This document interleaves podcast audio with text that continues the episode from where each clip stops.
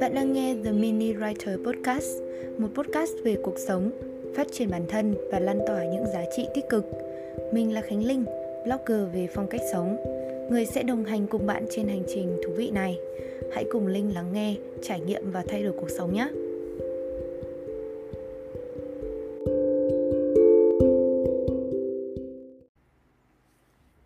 Xin chào, xin chào tất cả các bạn. Lại là mình Khánh Linh đây. Và hôm nay, chúng ta sẽ cùng đến với một chủ đề. Đấy chính là 10 bài học cho tuổi 20 rực rỡ. Chia sẻ với các bạn một chút là sinh nhật năm ngoái của mình đã đánh dấu cái cột mốc là mình tròn 20 tuổi. Đối với mình thì 20 tuổi nó là một cái cột mốc rất là quan trọng. Nếu như mà mình có thể tính là mình sống thọ đến năm 80 tuổi đi, Thì có lẽ là 20 tuổi là mình đã đi hết được 1 phần tư cuộc đời rồi. Thì vào cái sinh nhật đấy thì mình có tự hỏi là, Ô Thế 20 năm vừa rồi mình đã làm gì? Mình đã để lại được cái điều gì chưa? Mình đã có được những cái thành tựu gì hay chưa? Thì câu trả lời các bạn cũng biết rồi đấy Đấy là chưa Và mình tin rằng là có rất nhiều các bạn trẻ khi mà bắt đầu cái độ tuổi 20 như mình Hay là chúng ta chuẩn bị ra trường rồi Thì chúng ta luôn cảm thấy là Ôi tại sao chúng ta tranh vênh thế Tại sao chúng ta hoang mang thế Chúng ta không biết là ra trường thì chúng ta có thể làm gì ờ, Chúng ta đã có được những cái gì và có rất nhiều thứ chúng ta cần phải học trong cái cuộc sống này và trong cái số phát sóng ngày hôm nay thì Linh muốn chia sẻ với các bạn về 10 bài học cho tuổi 20 rực rỡ. Tuổi 20 là cái tuổi mà chúng ta cần phải có rất là nhiều những cái thay đổi. Nó là cái thời điểm chúng ta chuyển giao từ thanh thiếu niên sang một cô gái hoặc là một chàng trai. Chúng ta chuẩn bị ra trường, chúng ta chuẩn bị đối mặt với cuộc đời và chúng ta sẽ trở thành người lớn. Sẽ phải học nhiều những cái kỹ năng, phải học nhiều những cái cách buông bỏ để chúng ta có thể theo đuổi được cái giá trị mà bản thân mình định hình trong cái giai đoạn này. Nào, chúng ta hãy cùng bắt đầu podcast nhé. Điều đầu tiên mình muốn chia sẻ với các bạn đó là hãy học khi còn có thể. Nói đến học thì nhiều bạn nói với mình là học là phải có sách vở này, phải có giấy bút này, phải đến trường phải học chương trình chính quy. Thế nhưng mà với bản thân mình thì học ở đây, nó có nghĩa là bạn trải nghiệm càng nhiều càng tốt. Khi mà bạn trò chuyện với một ai đó, có thể là trò chuyện với bác hàng xóm, bạn cũng có thể học được một điều gì đó. Bạn trò chuyện với bạn bè của mình, bạn cũng có thể trò chuyện một điều gì đó. Mình chia sẻ với các bạn là khi mà mình viết về những cái bài viết về chủ đề tình yêu ở trên blog của mình á, mọi người lúc nào cũng nhắn tin là, ô, thế linh đã yêu ai chưa? Mà tại sao viết ừ, cảm xúc như thế? Thì thật sự là đến bây giờ nói là yêu thì không phải, nhưng mà linh chưa hề có một cái trải nghiệm yêu nào nghiêm túc cả. Ý là ở đây mình hơi bị tập trung cho việc học với việc đọc quá, nên là thành ra là linh, thật sự là linh cũng nhận luôn là linh chưa để ý lắm đến đến tình yêu của mình. Thế nhưng mà bản thân linh thì lắng nghe rất nhiều những câu chuyện của bạn thân này của các bạn trong lớp các bạn ấy chia sẻ về cái câu chuyện tình yêu của các bạn ý và mình lắng nghe mình gom nhặt được những cái tổn thương những cái vụn vỡ những cái hạnh phúc khi các bạn ấy có trong những tình yêu đầu đời và mình gom nhặt những cái cảm xúc đấy để mình viết nên những cái câu chuyện của mình thế nên là các bạn không cần là các bạn phải có một cái gì đấy các bạn mới viết hay có một cái gì đấy các bạn mới làm mà là đôi khi chúng ta học ở đây là chúng ta học từ cuộc sống chứ không phải là các bạn đến trường các bạn mới học các bạn bước ra ngoài đường để học á, hay là các bạn gặp gỡ một ai đó, khi mà các bạn làm một công việc nào đó, đấy cũng là khi các bạn học.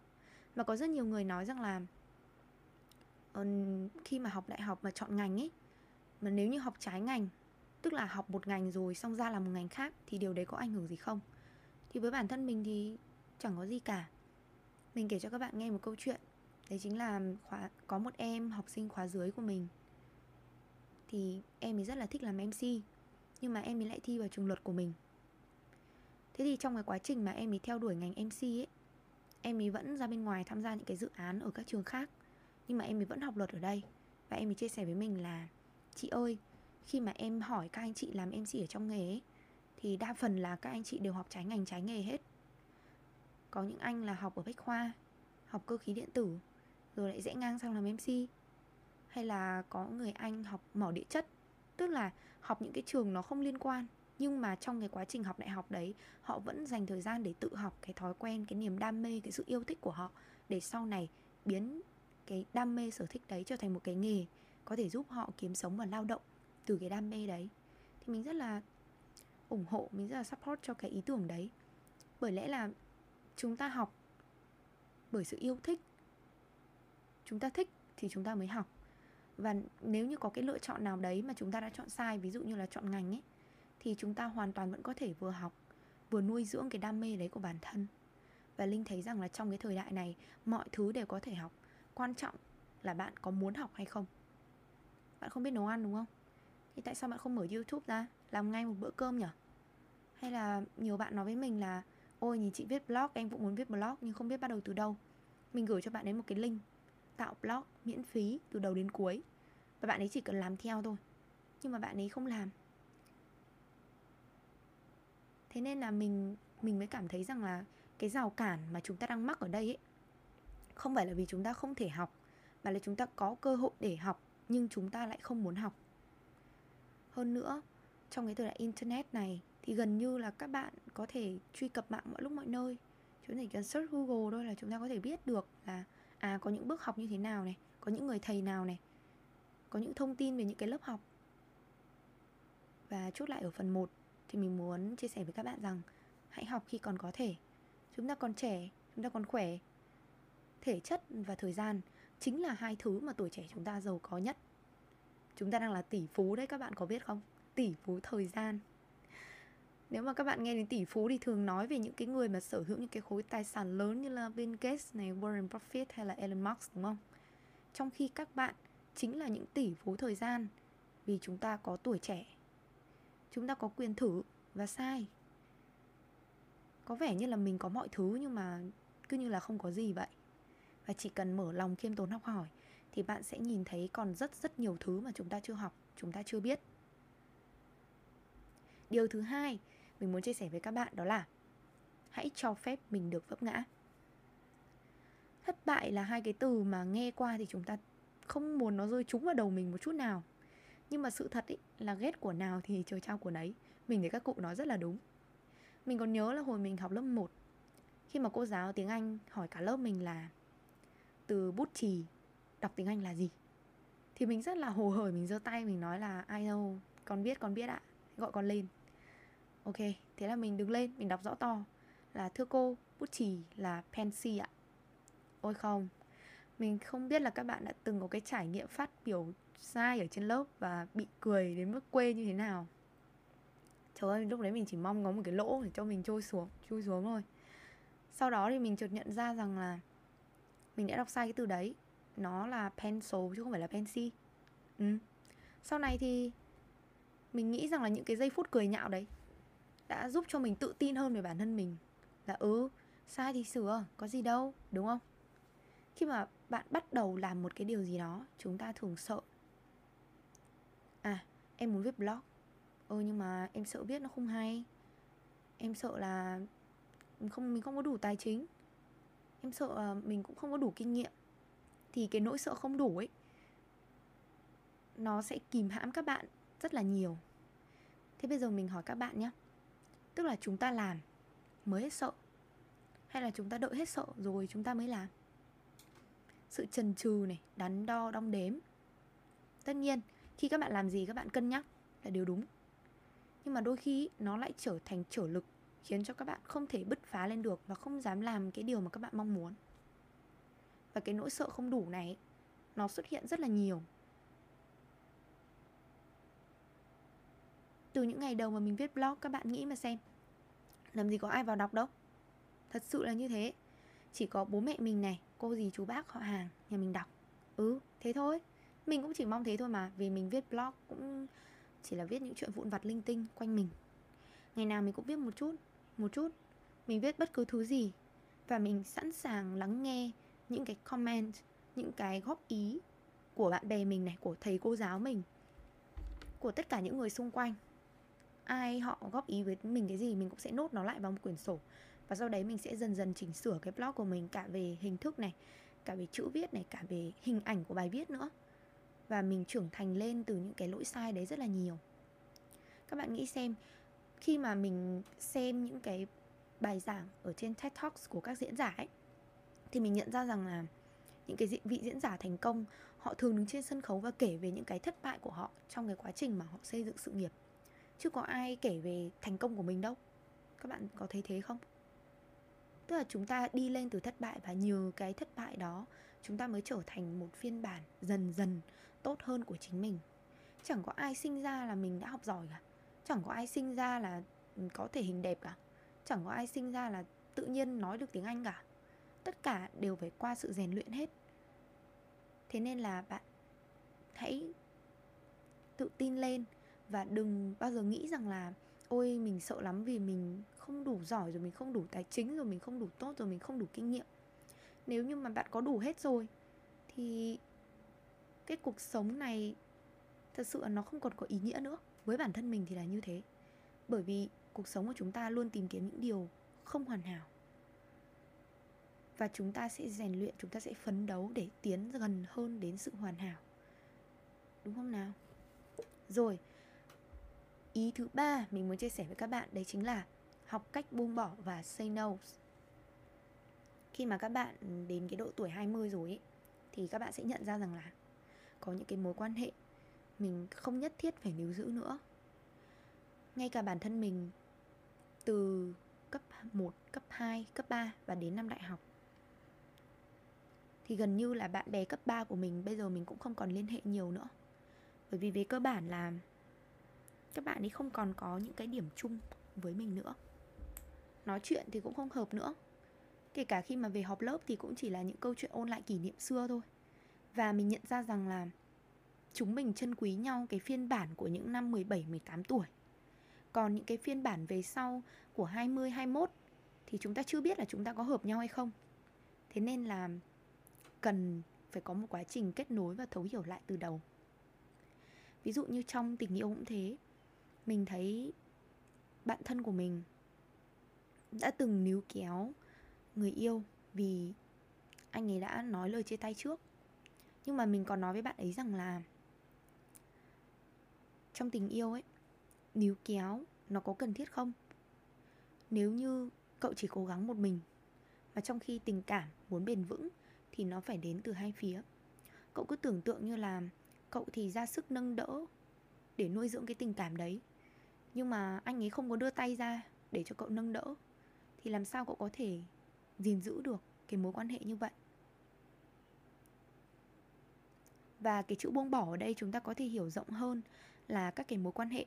Không chỉ là bạn bè, thầy cô, bạn đời của mình, mà còn là những mối quan hệ liên quan đến đối tác nữa. Còn cái ý thứ hai mà mình muốn chia sẻ với các bạn đấy chính là say no say no có nghĩa là nói không. Bình thường khi mà một ai đấy nhờ bạn cái gì ví dụ như là lấy giúp mình cốc nước này uh, gọi hộ mình cuộc điện thoại chẳng hạn thì có những việc mà bạn sẽ không cần phải làm mà có thể giao việc cho người khác hoặc có thể nhờ người khác nếu bạn cảm thấy làm phiền. Hôm trước mình có đọc được trong một cuốn sách thì cái tác giả đấy, họ có viết một câu, đấy chính là, bạn không thể làm hài lòng tất cả mọi người. Nên thỉnh thoảng, hãy đóng vai người xấu một chút. Nếu như mà chúng ta cứ đóng vai tốt, là ai nhờ gì chúng ta cũng làm ấy, thì chúng ta sẽ không có thời gian để tập trung cho sự nghiệp, cho công việc của bản thân, chắc chắn luôn. Nên là mình mong rằng bạn có thể nhận biết được là à lúc nào mình có thể và lúc nào mình không thể. Chứ đừng có ôm tất việc vào bản thân mình bởi vì có một khoảng thời gian mình đã từng nghĩ là khả năng làm việc của mình rất là tốt, mình có thể cover hết tất cả mọi việc. Thế là mình nhận hết tất cả công việc về mình. Nhưng sau đấy mình chợt nhận ra là mình quá tải và mình không thể một mình hoàn thành hết tất cả mọi việc được. Mình bắt đầu học cách giao việc cho các thành viên ở trong team. Và mình thấy đấy mới là bản chất của teamwork.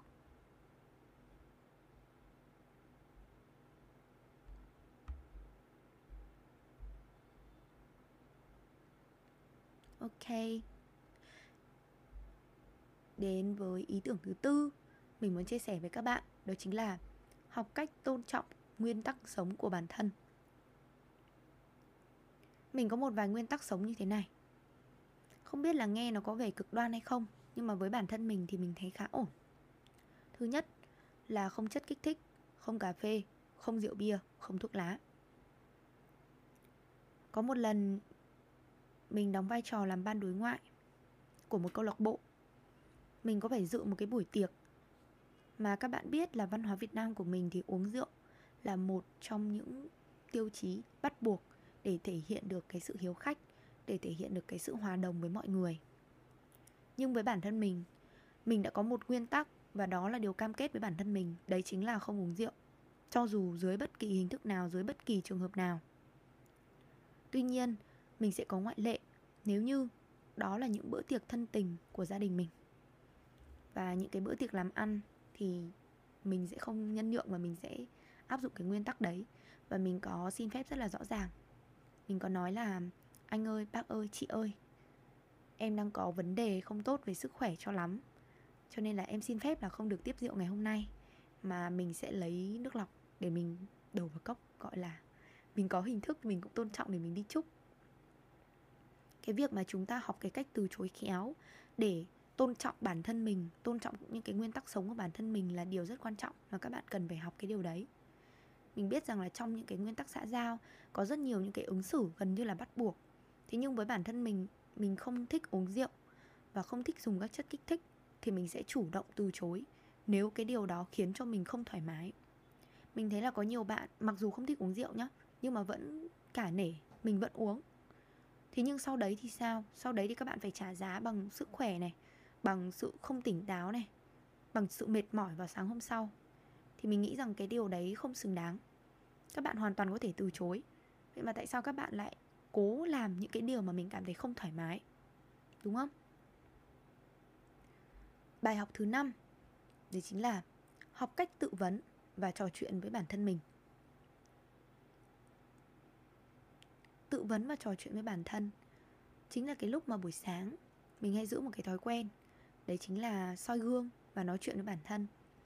Xin chào, hôm nay bạn có khỏe không? Bạn đang cảm thấy như thế nào? Mình thấy trong thời đại mà chúng ta liên tục kết nối với các thiết bị công nghệ điện tử, ví dụ như là mạng xã hội, facebook, instagram, thì cái việc mà chúng ta ngồi một mình và nói chuyện với bản thân trở nên cực kỳ khó khăn bởi vì sao? Bởi vì chúng ta sẽ lên trên mạng, chúng ta sẽ lướt new feeds, lướt lướt story, chúng ta xem là à những cái người xung quanh mình như thế nào. Mạng xã hội là một trong những cái nguyên nhân mà khiến cho chúng ta tập trung quá nhiều vào cuộc sống của những người xung quanh, mà quên mất rằng điều mà chúng ta cần tập trung ấy là cuộc sống của chính bản thân mình. Và mạng xã hội đã cướp đi cái khoảng thời gian đấy một cách trắng trợn. Nếu như mà các bạn không nhận ra các bạn bỏ qua cái khoảng thời gian đấy, thì cứ ngày này qua ngày khác thôi, các bạn sẽ mất đi cái kết nối với chính bản thân mình. Đó là lý do vì sao mà mình rất khuyến khích các bạn dành thời gian để thiền. Nhiều người nghĩ là thiền thiền thì phải có thời gian chứ, thiền thì phải ngồi im một chỗ, mà ngồi im một chỗ thì làm được cái gì? Có nhiều người nói rằng là thiền là một cái hành động gì đấy rất là lãng phí thời gian, nhưng với bản thân mình, cái khoảng thời gian ở một mình. Hiếm hoi ấy, nó lại giúp cho mình tái tạo năng lượng rất là tốt. Và nếu như bạn nào chưa tìm hiểu thêm về thiền thì những cái số podcast sau mình sẽ nói rõ hơn với các bạn về thiền định nhé Bài học số 6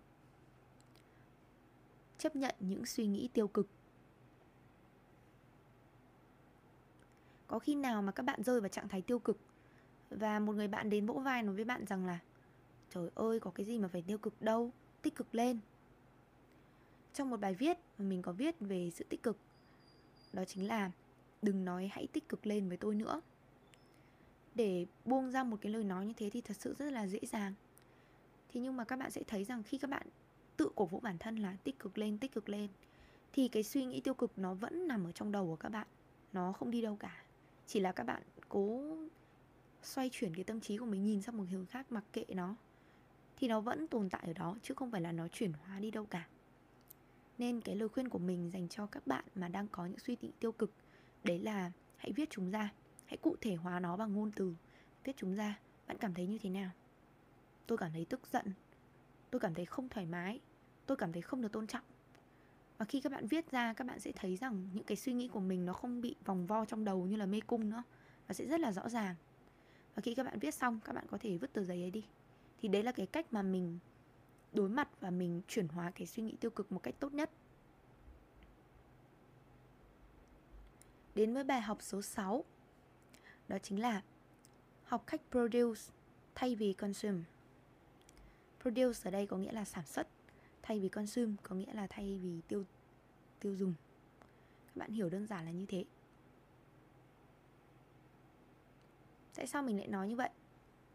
Bình thường các bạn một ngày, chúng ta sẽ tiêu thụ rất là nhiều thứ. Ví dụ như chúng ta ăn uống là chúng ta đang tiêu thụ này, chúng ta uống nước là chúng ta đang tiêu thụ.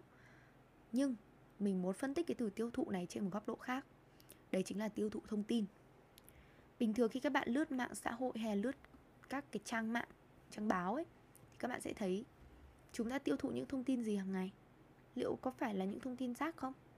Mở ra một cái, chúng ta sẽ thấy thông tin về những vụ tai nạn giao thông, về số lượng những người bị mắc bệnh Covid-19 chẳng hạn, hay là vụ sóng thần, thiên tai ở một vùng nào đó. Và những thông tin này đến với bạn vào buổi sáng, khiến cho bạn có những cái sự lo lắng chẳng đâu vào đâu. Nên đó là lý do vì sao mà mình không bao giờ đọc tin tức hay là xem tivi buổi sáng. Những cái tin tức như vậy rất dễ định hướng tâm trí của bạn, nghĩ về những cái điều tiêu cực thay vì đó, chúng ta hãy học cách tiêu thụ những nguồn thông tin sạch ở trên Facebook. Ví dụ như là trên Facebook thì mình có một cái chế độ, đấy chính là ẩn new feeds. Mình đã ẩn cái new feed của mình đi và mình chỉ theo dõi những cái trang thật sự đem lại cho mình những cái nguồn kiến thức khoa học và đảm bảo. Ví dụ như một nguồn kiến thức khoa học mà mình hay đọc đấy chính là Monster Box hay là Spadrooms. Rất nhiều những cái trang của những người nổi tiếng mà mình đã chọn lọc và mình lựa chọn để mình kết nối với họ Produce thì sao? Khi mà các bạn tiêu thụ quá nhiều thông tin ấy, giống như là các bạn ăn ấy, các bạn ăn rất là nhiều mà các bạn không tiêu thụ bớt, các bạn không đẩy nó ra, các bạn không produce nó ra thì nó sẽ dẫn đến việc cơ thể mình bị thừa cân giống như là tâm trí của mình bị thừa cân ấy. Thì mình khuyên các bạn là chúng ta sẽ nên viết một blog này, chúng ta có thể làm video, chúng ta có thể làm podcast, có thể làm bất kỳ một cái dự án nào của riêng bạn nhưng nó sẽ do bạn chủ động sáng tạo nội dung để làm nên cái dự án đấy. Và khi mà chúng ta thật sự bước vào cái dự án của mình để có thể sản xuất ra những cái kiến thức mà bản thân mình tự suy nghĩ tự tổng hợp từ những cái thông tin mà mình đã input trước đó thì cái dự án đấy nó mới thật sự là của bạn. Cái kiến thức đấy nó mới thật sự là của bạn và khi mà chúng ta học cách sản xuất ra một cái nội dung nào đó, thì chúng ta sẽ có trách nhiệm hơn với bản thân mình, có trách nhiệm hơn với cộng đồng, có trách nhiệm hơn với những cái nội dung mà mình đã làm để có thể giúp đỡ cho một ai đó. Bài học thứ bảy mình muốn chia sẻ với các bạn, đấy là học cách disconnect to connect, có nghĩa là gắt kết nối, để kết nối. Giống như ở phần trên mình có nói với các bạn về bạn bè có những mối quan hệ mà chúng ta sẽ phải ngắt đi. Chúng ta sẽ phải buông bỏ bớt để có thể kết nối với những nhân duyên mới, với những con người mới, phù hợp hơn với mình tại thời điểm đó. Khi chúng ta chia tay, đó cũng không hẳn là một điều gì đấy đau buồn. Nhỡ đâu đó lại là một cơ hội để bạn có thể tìm được một người phù hợp hơn với mình, có thể thấu hiểu hơn với mình. Và cái khoảng thời gian mà trước khi các bạn chia tay nó cũng không hẳn là vô nghĩa các bạn có thể học được từ đó, từ cái người cũ của mình, rất là nhiều điều về một mối quan hệ, đúng không? Bài học thứ 8 Học cách yêu một ai đó. Thật ra bản thân mình viết ra câu này thôi Nhưng mà mình yêu một ai đó ở đây thì chúng ta không chỉ hiểu là tình yêu đôi lứa đâu, Mà chúng ta có thể hiểu là chúng ta yêu gia đình của mình, Chúng ta yêu quê hương đất nước của mình. Từ yêu ở đây mình sẽ mở rộng ra Trên các mối quan hệ rộng lớn hơn là tình yêu đôi lứa. Các bạn sẽ thấy là tình yêu với gia đình đôi khi mình nghĩ là nó là một cái điều tất yếu nhưng mà trong cái thời đại ngày nay mình thấy rằng cái những các bạn trẻ mất kết nối với ba mẹ của mình diễn ra khá là nhiều. Từ những cái độ tuổi 17, 18, 20 đa phần là các bố mẹ của thế hệ Y đang dần dần mất kết nối với thế hệ Z chính là thế hệ của chúng ta. Vì rất nhiều những cái đứt gãy rất là nhiều những cái khoảng cách khác nhau mà bố mẹ đôi khi lại không thể thấu hiểu được. Vậy nên chúng ta cần phải học cách dung hòa giữa những cái khác biệt đó để có thể thông cảm hơn với những thế hệ trước. Mình muốn kể cho các bạn một câu chuyện.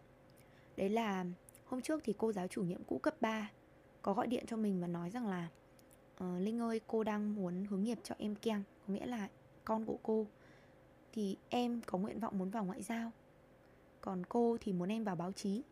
Còn bố mẹ, bố thì lại muốn em vào ngành kiểm sát. Và ba trường em đều đỗ. Thì cô có hỏi là, linh ơi, cô sẽ cho em vô nên cho em vào trường nào? Thì mình có nói rằng, đây là lựa chọn của em. Cô nên dành thời gian lắng nghe để hiểu cái lý do tại sao mà em lại quyết định vào ngoại giao thay vì hai trường kia là điểm thứ nhất. Và điểm thứ hai là con muốn hỏi cô là tại sao cô muốn em vào báo chí và tại sao chú muốn em vào kiểm sát? Thì cô và chú đều nói rằng cô muốn là em sau này ra ngoài đời có một việc làm ổn định này, lương cũng ổn, sự nghiệp được định hình sẵn, rất là rõ ràng. Mình có giải thích với cô rằng thế hệ gen z của chúng con hiện nay đề cao cái tính sáng tạo và tính làm chủ. Các bạn ý đôi khi có thể là không quan tâm lắm là năm 10 năm nữa thì công việc hay là cái lộ trình sự nghiệp của mình nó sẽ như thế nào. Nhưng các bạn ấy muốn sống là chính mình, chịu trách nhiệm với bản thân mình. Chứ sẽ không phụ thuộc vào cái sự ổn định lâu dài mà bố mẹ của thế hệ y hướng đến cho các em ý. Và sau khi mà nghe mình chia sẻ thì cô đã thật sự hiểu để lắng nghe và trò chuyện với cả em và cái điều đấy là mình cảm thấy thật sự rất vui khi mà mình có thể giúp cho bố mẹ tức là giúp cho cô giáo mình có thể kết nối với con của mình dựa trên cái sự tôn trọng và hòa hiếu. Mình nói chuyện thôi mình không có áp đặt mình trao đổi thôi chứ mình không có uh, bất kỳ cái sự uh, bất kết nối nào ở đây cả. Và bài học cuối cùng mình muốn chia sẻ với các bạn đó chính là sống trong hiện tại khi mà các bạn đã ngồi học bài hay là các bạn đang nghe podcast này chẳng hạn, thì bất chợt là bạn sẽ có những cái suy nghĩ. Mình sẽ nghĩ là, ơ, không biết là mình à, có thi đỗ không nhỉ? Không biết là ra trường thì mình sẽ làm gì nhỉ? Không biết là có rất nhiều những thứ không biết là chúng ta thường lo lắng về tương lai và chúng ta quên mất rằng để thay đổi tương lai thì chúng ta phải sống trong hiện tại. Quá khứ là điều không thể thay đổi. Điều đấy mình sẽ không bàn ở đây nhưng để sống trong hiện tại, chúng ta tưởng là dễ. Nhưng lại rất là khó. Các bạn nghĩ mà xem. Chúng ta luôn hoài niệm về quá khứ là, ôi, ngày xưa mình thế này thế này thế này. Nhưng mà mình lại nghĩ đến tương lai là, ơ, thế nhưng mà nếu không thế thì là thế nào nhỉ và cứ quanh quẩn như vậy. Trong cái suy nghĩ như thế, chúng ta quên mất rằng hiện tại mới chính là cái thời điểm chúng ta cần sống ở trong nó để có thể thật sự thay đổi tương lai của mình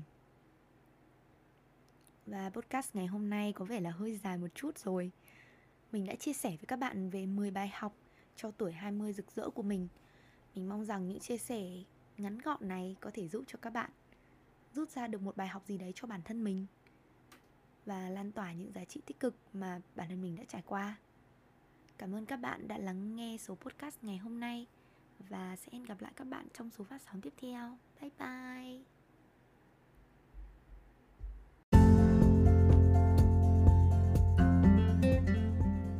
Các bạn đã lắng nghe podcast này của mình. Và nếu như các bạn cũng yêu thích những nội dung trên đây thì các bạn hãy like, share và subscribe ủng hộ cho mình nhé. Hẹn gặp lại các bạn tại những số phát sóng tiếp theo. Bye bye!